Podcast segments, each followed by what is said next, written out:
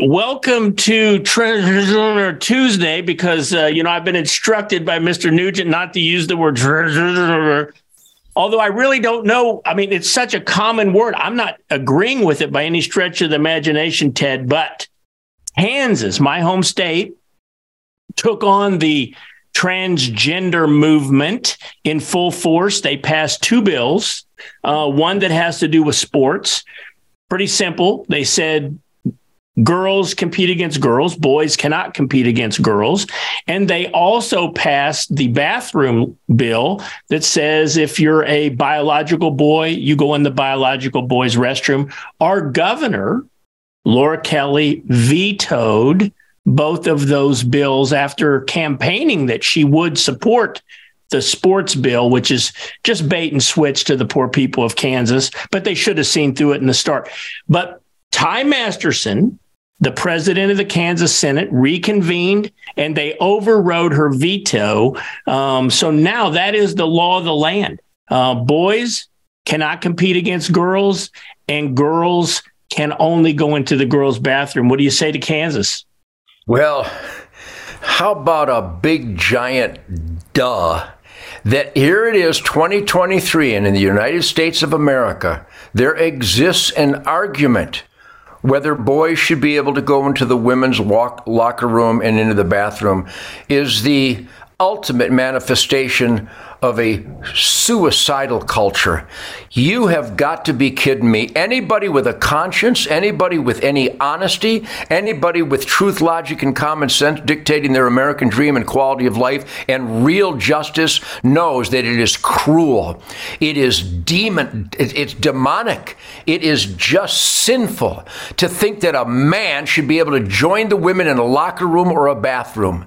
And I'm going to tell you, uh, so we're, we st- we're headed in the right direction in Kansas, but that the governor would would side with perverts and with the sexualization of children and the gender mutilation, this sin of gender mutila- mutilation that has taken a, a, a, course across this country. So, a salute to some of them in Kansas, but it also proves, Keith, that there are some really evil and cruel, nasty, sinful people out there, especially a woman that would support men going into women's locker rooms and bathrooms. How how cruel and how horrible can you possibly be? So we're heading the right direction, but once again on the Nightly Nuge, we the people, we have to demand this in every state that this argument even exists is absolutely shameful. You know what, Ted? I know you hate the phrase devil's advocate because mostly when people say that, they're taking the devil's position.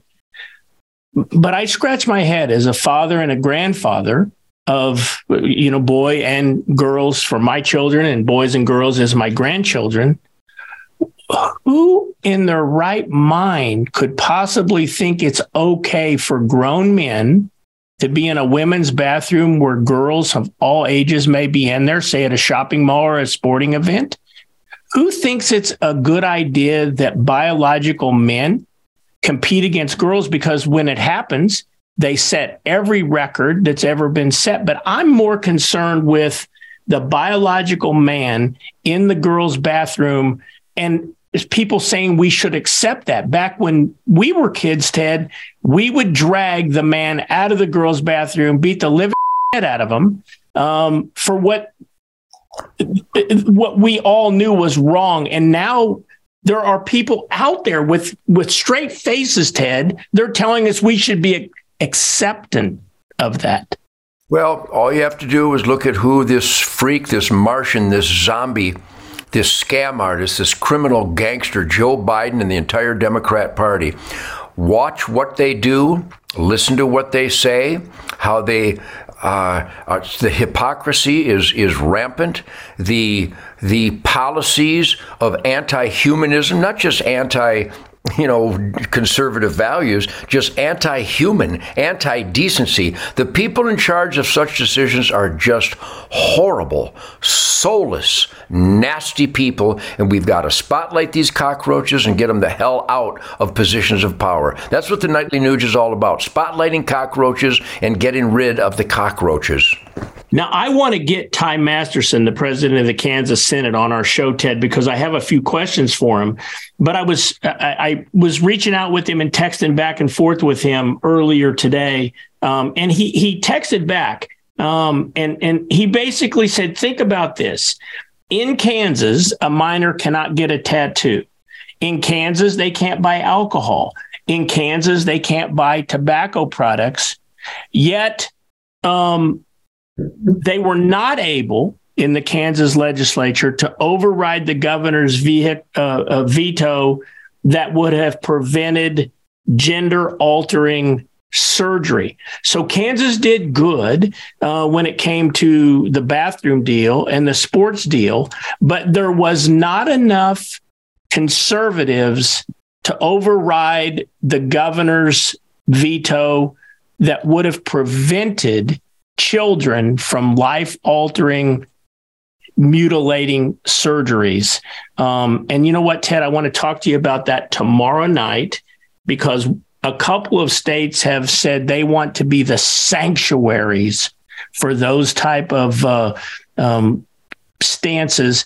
And one state passed a law that says if you come to our state as a minor child to have a altering surgery of your gender, your parents cannot bring you back across the state line, even with a court order from your state. That's the state of Minnesota.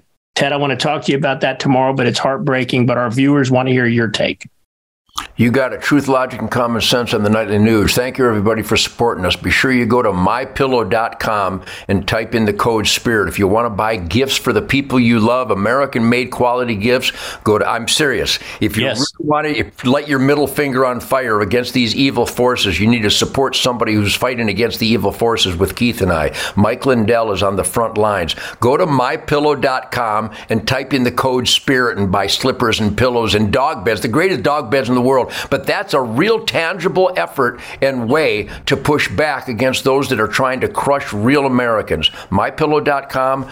Type in the code SPIRIT and you will be very, very happy and make idiots very painful. Hey, Ted, by the way, tomorrow uh, we're doing a special little roundtable of some of the best turkey hunters in the world at hunternation.org and it'll be on the Hunter Nation Facebook. But you're not going to believe this. You're going to want to listen to this.